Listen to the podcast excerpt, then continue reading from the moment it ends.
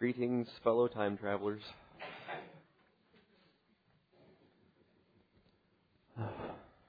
Woke up this morning and my clocks didn't match. So my phone knew what time it was. So we all drug ourselves out of bed. It was like resurrection morning at my house. Bleary eyed. So so here we are. Recovering from the party on the mountain. The diehards are here this morning. So so Jesus, we thank you for this day. We thank you for this gathering of your saints and for your people uh, that you have um, made into a family. And God, today we pray that you would speak to us exactly those things that you would say to us. God, that you give us ears to hear, God, and, and hearts to receive.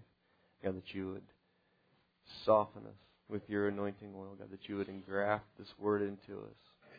God, that you would plant it, that you would water it, that you would bring the increase, that you would cause it to grow up inside of us and accomplish exactly what you have intended. God, you said your word would not return to you void, and we uh, trust you for that promise today. And we just praise you and we glorify you. Have your way in this service as only you can do. In the name of Jesus. Amen amen. It's nice to have the young preacher from Marshfield here this morning. His lovely family. We go we go way back, he and I. So, since I was but a waif of a child, learning to paint under his gentle tutelage. So, so how many of you know that we have a tendency to um, categorize sins as not so bad and really bad, De- deplorable or ignorable? You know, they they could be. It's like, oh, that's trivial. That's really bad. Kind of depends on who did it, doesn't it? Well, if it was mine, it was kind of trivial. If it was his, it was deplorable.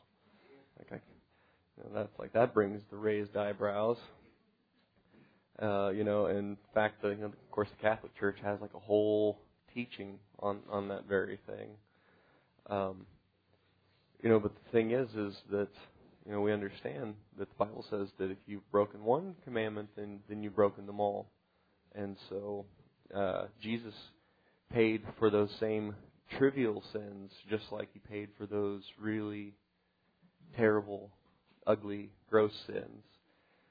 And so, uh, you know, Paul encountered these people who uh, took the things that he was teaching about the, the grace and the mercy of God, and and they said, well, okay, so Paul is saying that we should just sin because we're making grace, and and uh, uh, you know, the funny thing about that is it's easy to spend somebody else's money. You know, Jesus paid for it. He he paid for our sins, and it's it's it's easy to spend someone else's money when you don't uh, feel the cost of it. Um, Mike and I do work for this big corporation, and they pay for uh, the vast majority of the materials that we use, and it's easy to just spend their money. Like, okay, well, they're paying for it, so I don't really care how much it costs. Um, but Jesus wants us to be aware of of the cost to not not be spending his money carelessly. In fact, he doesn't expect you to spend it at all because he's already welcome because he, he has already paid for those sins past, and uh, his expectation is that that we won't continue in that. Go with me to Romans chapter six.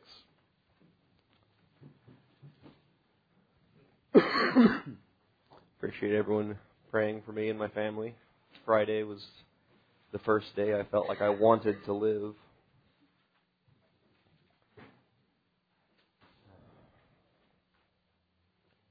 Someone told me it can take a few months to fully recover from uh, having pneumonia, which I thought sounded like not exactly what I wanted to hear. Mike and I went to work uh, this week, and easy day easy project. after about two hours, we were panting and coughing and sitting down and just staring at each other wide eyed. Like, how are we going to do this, bro? So, getting off of my medicine helped a great deal. I feel a lot better now. But, uh, so, so, you know, I, uh, just I appreciate the Lord, you know, how he, how he touches us and, and, and how he's that, that divine physician because when God heals you, he doesn't, doesn't make you nauseous and sleepless and give you joint pain. So, it's like you, you got to love the list of the side effects, and I talked about that last week. It's like, man, all I had was you know itchy, runny, watery eyes, and like you know now I have cirrhosis of the liver, and it's like, dang it. So, like, it's like you know you see those people that have you know the little they have a pile of pills they take every morning. It's like, well, I take this because it you know, because this medicine makes this happen. So I was taking an anti-nausea pill with my antibiotics. And, man, this is fun. So, so like I said, you know, we have this tendency to, to view sins in um, varying degrees of uh, disgusting deplorableness, and and and they're really all the same. And and of course, God doesn't expect sin to be a, a part of our life. Um, uh, and so we uh, we have to be diligent because you know when you uh, if you work in a noisy environment, uh, you kind of grow accustomed to it, and it doesn't seem quite so loud as it does to somebody that is maybe not accustomed to it. And so morning, Brother Virgil. So we uh, we live in a very noisy society, as it were, and it's very easy to become calloused and, and jaded with all the the sin that goes on around us. And uh, the uh, I believe they call it the cultural relativism or something like that. That you know, as a culture begins to accept things, they become normal, and and then you it just it doesn't seem so bad, and and you can see that um, uh, even here in in this church. You know, I I I I know there for a fact I can think of things that to me seem normal, uh, and and you know tame even that um, 40, 50 years ago, um, you know, would have uh, been you know a horrifying thing that, that, that nobody in the church would think that was acceptable. But as our culture has become more and more depraved, it's it's amazing to see what we find acceptable. Um, so it's easy then to, um, if you let your guard down, to find these little things creeping in. You know, in, in Songs of Solomon, of course, he talks about the the little foxes spoiling the vine. And we're all familiar with that, and everybody knows what that means about these those little things that that, that creep in, and uh, and that's where it starts, uh, because uh, you know God gave us the the example of the moon and how just a little bit at a time, a little bit at a time, the the earth gets in the way, and it until eventually you grow dark, you know, and uh, you know, Casting Crowns did a great song about that called Slow Fade, about how, you know, things don't just happen to you all at once. It's just a little of this, a little of that, and then before you know it, um, it's uh, it's easy to to have those things creep in if you're not paying attention. And so, so he talks about that a little bit here in Romans six. What shall we say then? Shall we continue in sin that grace may abound? God forbid, how are we that are dead to sin live any longer therein? So, so he says that we're we're dead to it. You know, like you ever had had somebody that you didn't really want to deal with anymore? You're dead to me. You know, it's like you you know you you mean nothing to me now, and and uh, you know sin is like that. It's like it, it's it's dead to you, and you're dead to it. So it has no power over you. Know ye not that so many of us, as were baptized into Jesus Christ, were baptized into his death. So, you know, baptism, of course, means washing, but there is with it this sense of identification. So you're baptized into Christ. So you're uh, identifying with Him. So the uh, the things that He does, those are the things you're going to do. The things that He stands for, those are the things that you stand for. And so, so having been baptized into Him, then we're then baptized into this death. So uh, it's easy to say on a nice, beautiful morning when you're sitting in church. It's not so easy when you know God is dealing with you about an issue and and uh, you'd really really like to have it your way, and God would really really like to have it His way. And uh, and it's precious how He He lets you make that decision. He doesn't force a decision on you, and um, but He's so wise to get you in this place where choosing your own way doesn't even make sense. Know, it's, it's like, well, it wouldn't his choice actually seems to be the most reasonable, and uh, uh, so he's he's very very wise about how he does those things. Therefore, we're buried with him by baptism into death, that like as Christ was raised up from the dead by the glory of the Father, even so we should also walk in newness of life. So it's not just about that that that coming down to dying to yourself, but there's also this life that comes up in you this this life that comes from Him.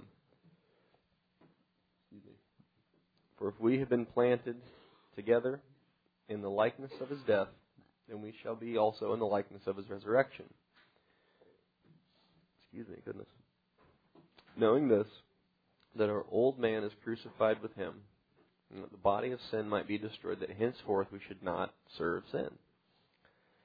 And that's a that's an interesting thing. Should not serve sin. You know, it's like what's that old Bob Dylan song? It might be the devil, it might be the Lord, but you're going to serve somebody. You know, and it might be you, it might be him, it might be your wife, it might be whoever, but but indeed you will serve someone, and uh, and we should indeed be servants to one another uh, in the church, and uh, uh, the Bible says that if you you know, if you want to be the, the greatest, then you should be the servant of all. But that that all has to fall under this sense of um, being servant to God first. And so, uh, uh, you know, He's taken away this uh, sense of um, what's the word I'm looking for. Um, commitment or um, liability to anyone else. It's not the word I'm looking for, but you get what I'm saying.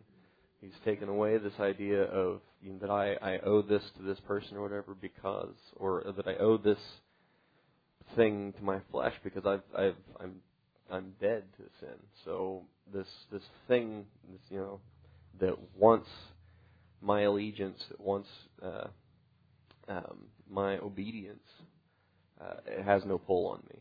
It, it has no, no real claim on me.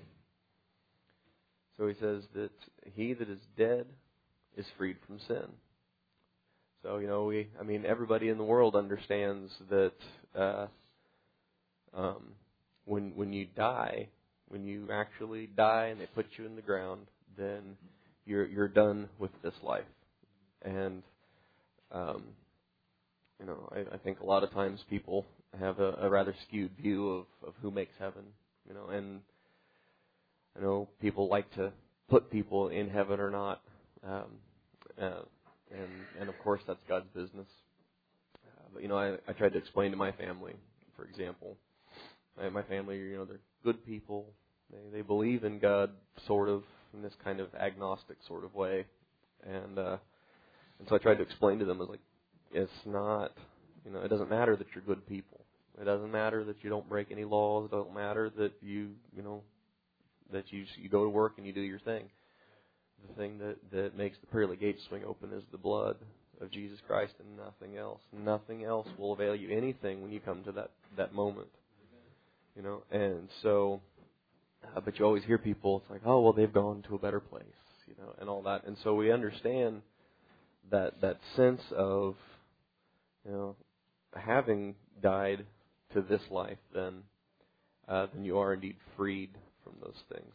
And uh, you know, this last few weeks, I kind of felt like I might die, and the idea of wow, I have a business to run and things to do just sort of seemed rather unimportant because I was just worried about how am I going to not cough in the next five minutes and and keep breathing.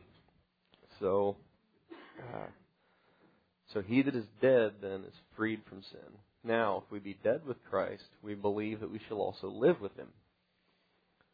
So it's nice because he keeps talking about this dying thing but he keeps talking about this life thing that comes with it. Because if uh, you know he what did it what was it Paul said to the Corinthians? He said that if uh, if in this life only we have hope in Christ, then we're of all men most miserable. So you know if you know if if he didn't uh, rise from the dead, then we would all be in a big puddle without the shoes for it. So uh, we have this um, this life that we partake of as well as as the dying. And and that's and that's what Jesus understood coming to the cross. He knew that he he had to pay that price for us. But it said that for the joy that was set before him, he he endured those things. And and we all understand that sometimes to to get something valuable, uh, you have to go through something costly. You have to go through a painful experience to to get it. Um, I watched my children being born, and so gathered some sense of of how uncomfortable that was. Um, you know, I, I mean, it was uncomfortable for me, to be quite honest. Um, I think it was a little more uncomfortable for Cynthia. Um, I did, however, pass out the first time around. So, those of you who were around back then, you guys all remember. Yep.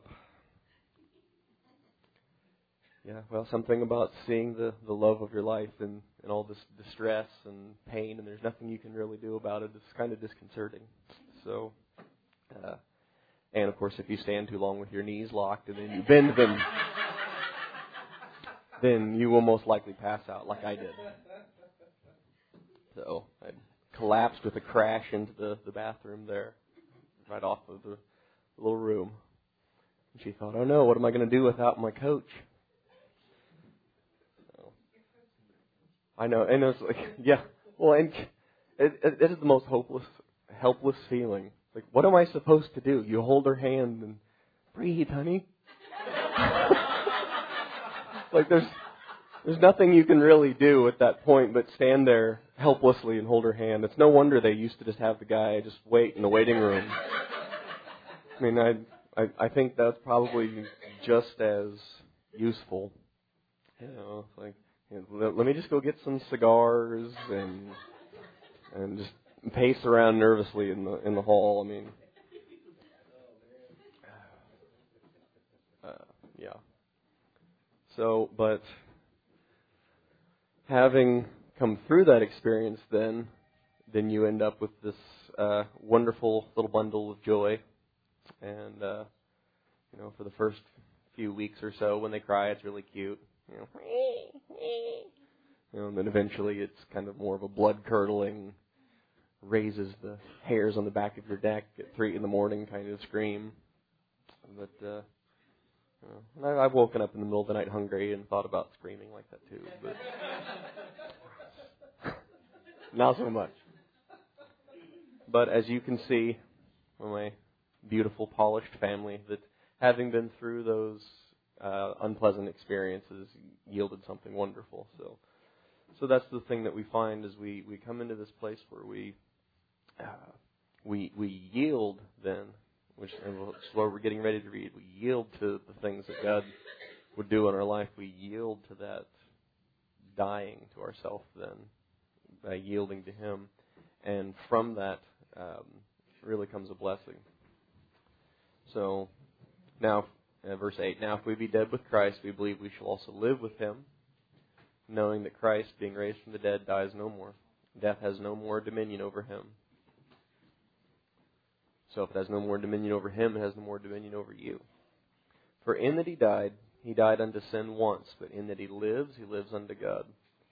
Likewise, reckon you also yourselves to be dead indeed unto sin, but alive unto God. Excuse me, sorry. Likewise, reckon yourselves also to be dead indeed to sin, but alive unto God through Jesus Christ our Lord. Let not sin therefore reign in your mortal body, that you should obey it in the lust thereof. Neither yield ye your members as unright, instruments of unrighteousness unto sin, but yield yourselves unto God as those that are alive from the dead, and your members as instruments of righteousness unto God. For sin shall not have dominion over you, for you are not under the law, but under grace. So, um, it's pretty self-explanatory. It's pretty clear that uh, you know those, like I said at the beginning, you know, sin kind of has this tendency to uh, to want to creep in a bit at a time, and some some little thing will kind of try and get past all your your checkpoint Charlies, and before you know it, it's like you have this enemy in the gates. And so, uh, but what he talks about here is um, that that it has no dominion over you, and that it can't reign over you unless you allow it to because you have to yield to it. And uh, it's so when you have uh, uh, when you have somebody telling you to do something, um, typically they uh, they can't make you do it.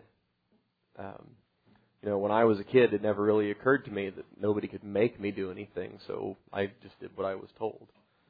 And uh, I, I had this unreasoning fear of getting uh, in trouble, and so um, the first time I got uh, got in trouble in second grade, where and I, and I had to go sit in the corner.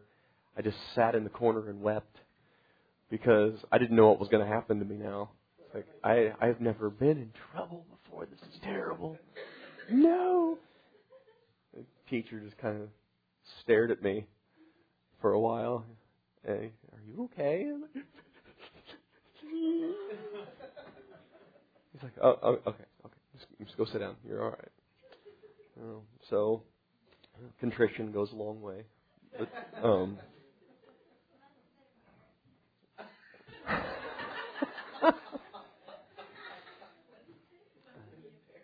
see, yes.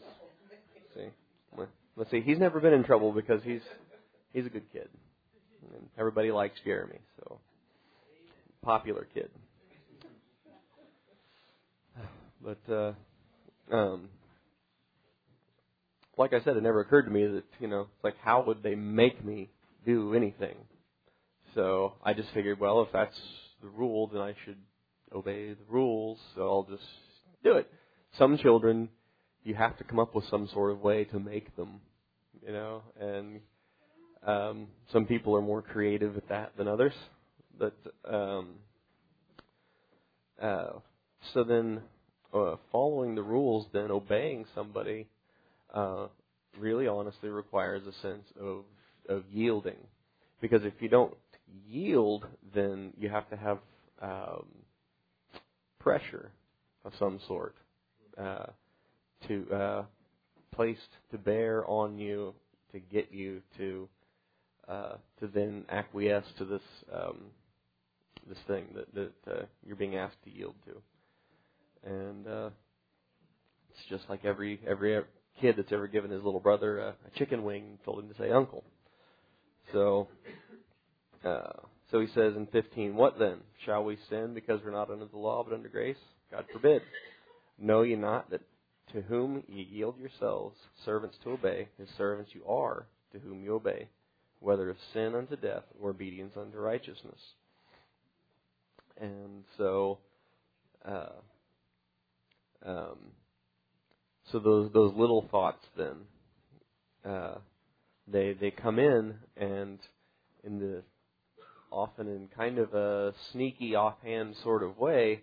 It's like, hey, what do you think about this? And, and you find yourself entertaining this thought, and you kind of have to shake it off. It's like, wait a minute now. No, no, I, I'm not. I, I don't.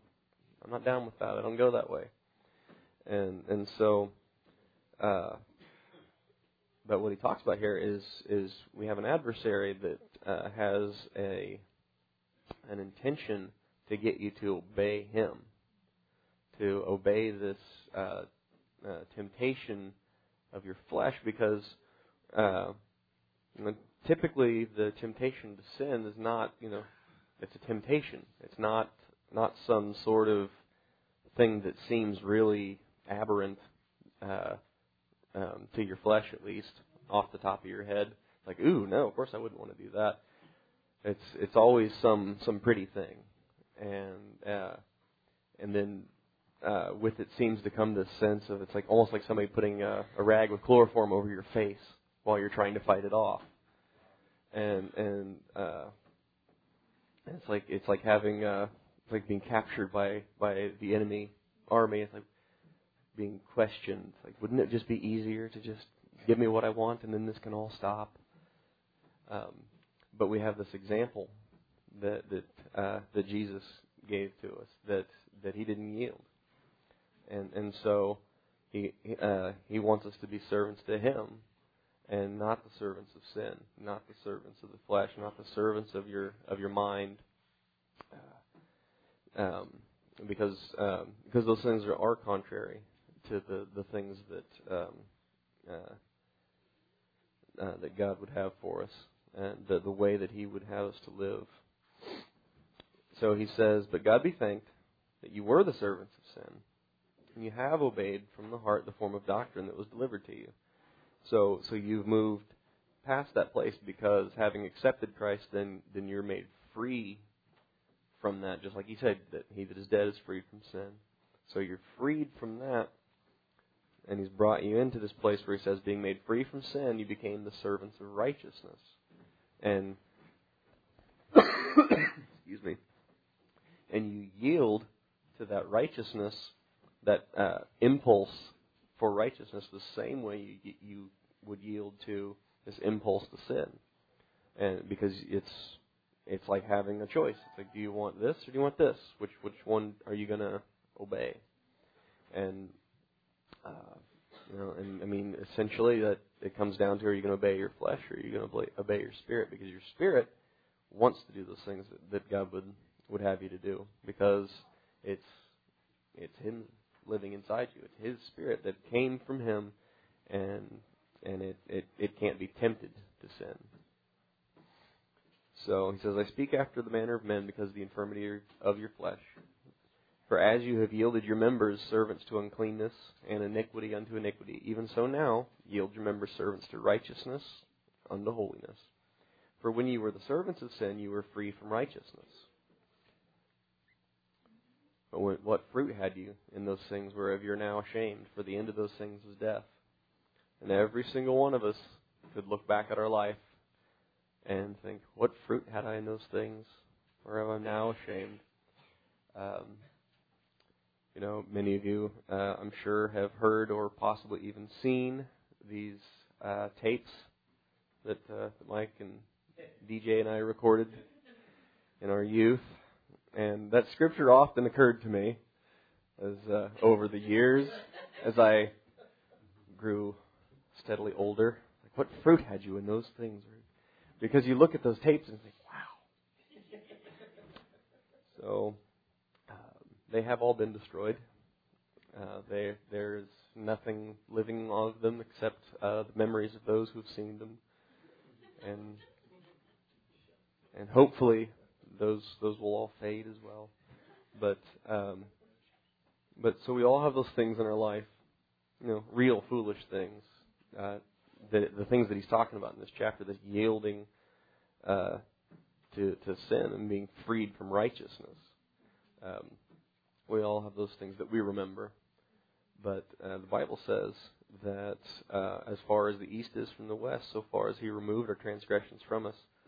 So we remember but God forgets about them, casts them into the sea of forgetfulness, and and He doesn't bring it up again. And so it's a it's a precious thing because you know uh, it's never never the the most fun thing to have somebody remind you of how you owe them something. You know, I like how Paul uh, pulled that on on Philemon, like you know, being such a one as Paul the aged. Like I won't tell you how I I won't remind you how you owe me your own soul besides, but I would like for you to do this this little thing for me, you know, if you don't mind, because you know you owe me. And so, he said, but being made free from sin and become servants to God, you have your fruit unto holiness, and the end everlasting life. So that's way better than the than the other fruit, isn't it? For the wages of sin is death, but the gift of God is eternal life through Jesus Christ our Lord. So, you know, we all understand that, that sin has a payday, and uh, but uh, but what God gives us is a gift. So so it's not something that, that you've earned. You all understand that. Um, but He does. He doesn't give it to you without expectation. Uh, and because he just spent all this time talking about uh, who you're going to yield to, who you're going to serve. So he says, So I've given you this gift of eternal life. I've made you free from sin.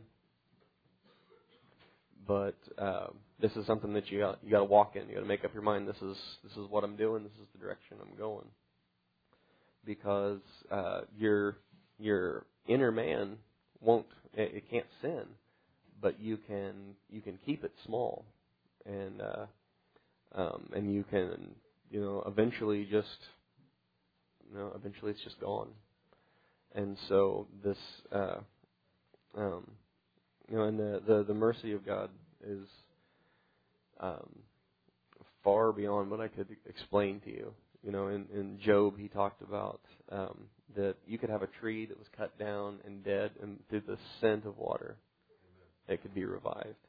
So so I'm not saying that you could go so far as to just be uh, forsaken, but um, uh, but God has a uh, he he has a, a just and holy requirement of uh, of repentance and, and obedience, and so um, that's where we where we begin, and um, having this fruit unto holiness that he that he talks about here in verse 22 uh, requires a sense of diligence.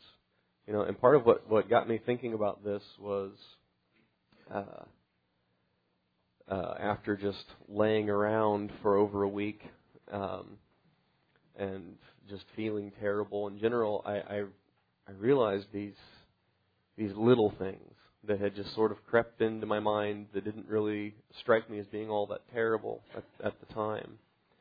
And uh, um, and I was was reading along in the Word and and uh, uh, and it, it just felt like God was talking to me about these things.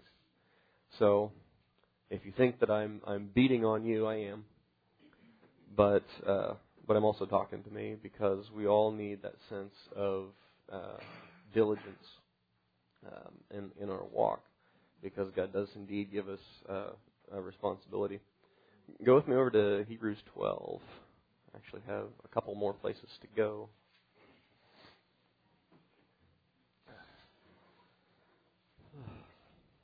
I was thinking about when am I going to find time to put this study together on Saturday with, uh, with the wedding and had somebody coming to look at my house in the morning yesterday, and um, I sat down to put this together Friday night, and it just sort of all came together really nice and, and neat, which uh, doesn't always happen. But uh, um, I thought, wow, I'm going to have to hurry through this to get to fit all this in. But um, I just I found myself over here in Hebrews because anytime God talks to you about um, any kind of course correction or or just calls your attention to paying attention. Uh, this this always seems to come to mind to me. Uh, and he starts out. I like how he starts out in here. He talks a little bit about peer pressure at the at the beginning of this chapter. He says, "Wherefore, seeing that we are compassed about with so great a cloud of witnesses. Here in Hebrews 11, we have this this great um, pantheon of these these heroes of the faith, as we call them, and and so he says, so being surrounded by this cloud of witness, then then let us lay aside every weight and the sin, which does so easily beset us, and it and it does happen easily if you're not paying attention, and run with patience the race set before us. You know, I mean, uh, have you ever you know stood around with a bunch of people that you looked up to and listened to them share their their uh, their uh, gritty stories of the things that they've been through, and you're thinking, well, I, um, you know, I stubbed my toe the other day, and it really hurt. You know, or you know, you people are are asking for prayer at the end of the service, and it's like all these really just terrible, uh, serious, dire prayer requests, and you're like, this thing in my ear. You know, it just feels funny. I don't like it. You know, you're not going to ask for prayer for that. After it's like, hey, my cousin is dying of cancer, and my mom is this, you know. And so he, so he's has this sense of peer pressure here. He's talking about. It's like so. You know, because here in uh, in eleven, uh, wow, that's a tough place to find a starting and stopping point. Um, uh, in, in 1137, he says, They were stoned, they were sawn asunder, they were tempted. I like how he puts that in there along with all these other things. They were tempted. They were slain with the sword. They were they wandered about in sheepskins and goatskins, being destitute, afflicted, tormented, of whom the world was not worthy. And they wandered in deserts and mountains and dens and caves of the earth.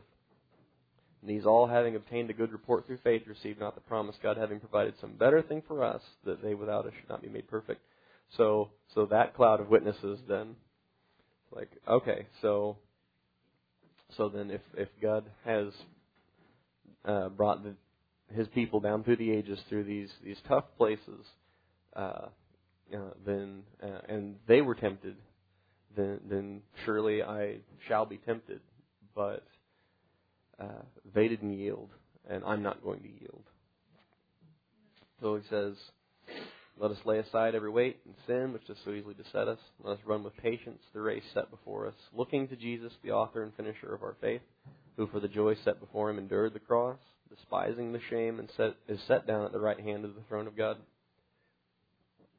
So, like you, you look at the example of, of the price that he paid and the, the excuse me how he was obedient unto death, and and it, it uh, it, it makes that sense of, well, but I would really like to just yield a little bit to this thing. It, it makes it seem awfully pathetic. Um,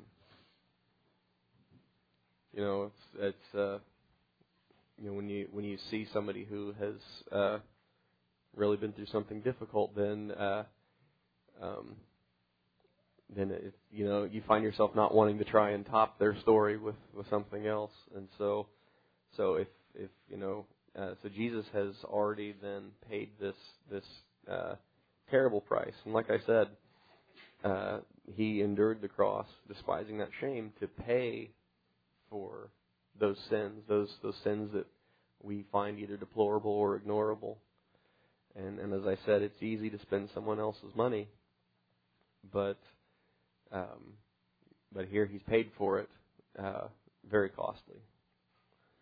So he says, For consider him that endured such contradiction of sinners against himself, lest you be wearied and faint in your mind, for you have not yet resisted the blood striving against sin.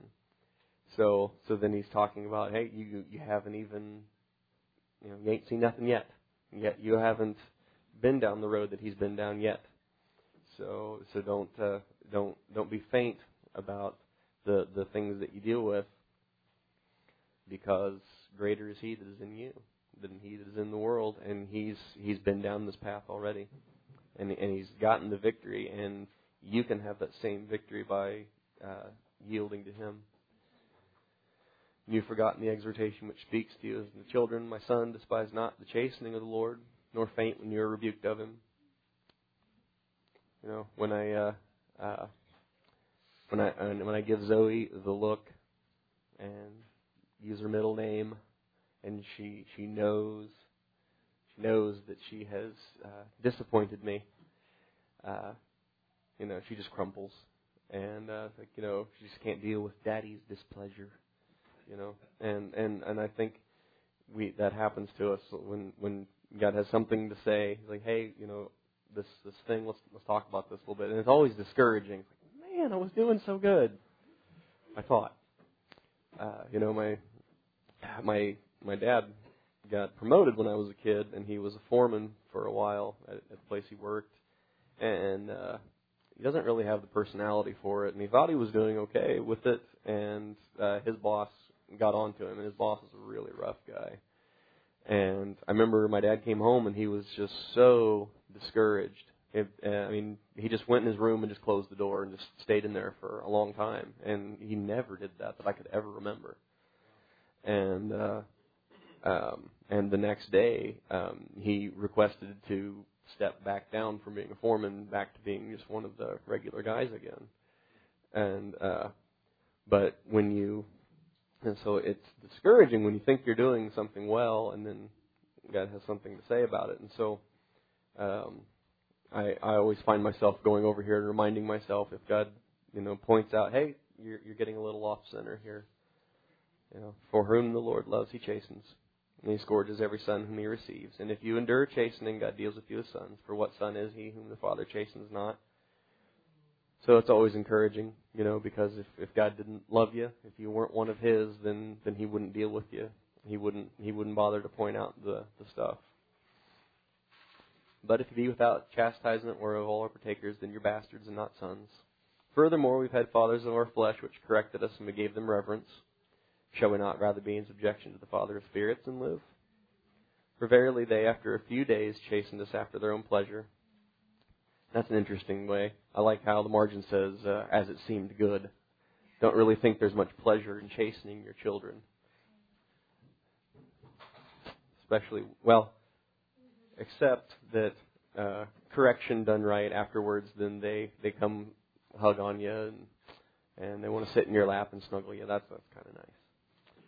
But no chastening for the for the present seems joyous but grievous. Nevertheless, afterwards it yields the peaceful fruit of righteousness to them that exercise thereby. So, so then uh, everything, just like uh, Fred was talking about on Wednesday night, everything that God does in our life, whether we perceive it to be good or bad, pleasant, unpleasant, um, is always for our good. It, it, it always has our our best interest at heart. Go with me over to Deuteronomy 30 real fast. You know that's the thing about about parenting. You know I I hate telling my kids no. Believe it or not, that's true, guys. I I hate having to tell you no. Uh, but um, you you can't just tell your kids yes to everything. No, you know, I I don't recommend this movie at all. But um, if you've ever seen Bruce Almighty, which I shudder to say I have, you know, he gets all these prayer emails because he has this power of God or whatever for a week, and he just answers yes to everything, and it's a humongous disaster. And so, uh, you know that's that's the thing is you know sometimes you have to be told no and um you know my parents never told me no much when I was a kid. And uh uh it's funny because the older you get the harder it is to accept they told me no. How dare they tell me no? Like don't they know who I am? I'm a grown man. You know. But um but we all need that uh you know, and and you know, you you see the you see young children. You know, you go to Walmart and you you see the kid throwing a fit in the aisle, and clearly their parents don't ever tell them no, or or make them stop with enough pressure. You know, and I I just I can't help but look at those people and I always think, oh man, if that was my kid, then you know there would be there would be doom and gloom abounding. But um, but but you know the thing is is providing those kinds of boundaries actually brings children peace. You know, you, you need that, and that's part of what correction done right does to the kids, and, that, and why they come back at you with love after that. Um, so, uh, in Deuteronomy 30, um, I'm just going to zip down through here. Uh, verse 10 If you shall hearken to the voice of the Lord your God, keep his commandments and his statutes which are written in this book of the law, and if you turn to the Lord your God with all your heart and with all your soul, this commandment which I command you this day is not hidden from thee, neither is it far off. It's not in heaven that you should say, Who shall go up to us to heaven, or for us up to heaven, to bring it unto us, that we may hear it and do it. Neither is it beyond the sea that you should say, Who shall go over the sea for us and bring it to us, that we may hear it and do it. But the word is nigh thee, in thy mouth and in thy heart, that you may do it. So you've got this word, and he's and he, and he has indeed put it in you. So uh, God uses that to, to to talk to us and to, to give us those little little pointers, and uh, sometimes we we miss those things, and and it's uh, as simple as just asking God, hey, I, help me to pay more attention to these things, and don't let me miss these things. If if uh, if you have if you're talking to me about something and I just missed it, then tell me again, because I'm, I'm, I'm all ears. I want to hear what, what it is you have to say. He says, See, I have set before thee this day life and good, and death and evil. In that I command thee this day to love the Lord thy God, to walk in his ways, to keep his commandments and his statutes and his judgments, that you may live and multiply. And the Lord thy God shall bless thee in the land whither thou goest to possess it. But if thine heart turn away, so that thou wilt not hear, but shall be drawn away and worship other gods and serve them, like yourself. I denounce to you this day that you shall surely perish, and you shall not prolong your days upon the land whither thou passest over the Jordan to go and possess it. I call heaven and earth to record this day against you that I have set before you life and death, blessing and cursing. Therefore choose life, that both thou and thy seed may live, that thou mayest love the Lord thy God, and that thou mayest obey his voice and cleave unto him, for he is thy life and the length of days, that thou mayest dwell in the land which the Lord sware unto thy fathers, to Abraham Isaac, to Jacob, to give to them. So he, this is kind of the end of this big discourse uh, that Moses is giving here in Deuteronomy, and and he it, it kind of ends with this almost a pleading like I I've set before you life and good and death and evil. So please, please, please choose life. You know, and and after all these years that Moses had been with these people, I'm sure he said it like that. Please, please, please choose life. And uh and so um like I said, he he has done these things uh for our good always. Just like uh Fred read in Deuteronomy on Wednesday night that all those uh, that this thing that he's done here, this I've set life before you. If if you'll just obey me and and do the things that I've asked you to do, then uh, then you'll be blessed and and there's a reward that goes with uh, with it that uh, far outweighs any temporary uh, satisfaction that your flesh gets out of uh, um, you doing the things that it wants you to do. So, Jesus, we thank you for your word, uh, for your exhortations to us, and we just we uh, we pray, God, that you would plant these things in us, God, that you would remind us of these things, God, uh, daily, that uh, we wouldn't miss the things that you're saying to us, but that we would be uh, aware um, always of of your presence in our life, of your word uh, being that uh, internal guidance system to us. God, help us to, to be in tune with it, God, and to be um, vigilant um, against uh, the the little foxes. God, you, you gave Adam the job of weeding the garden, Lord, and we want to pay attention uh, to that those same gardens in our own life. And God, we just pray that today you would do exactly what you want to do in this place. God, that your presence would meet with us and uh, do as only you can. God, you know every need. You know the things that we need in our physical bodies. You know the things that we need spiritually. God, I just I pray that today God, you would be that great need meter, God, because we are your people and we need you. And we just pray that uh, today you would pour out your presence on us and do as only you can do. In the name of Jesus, we pray.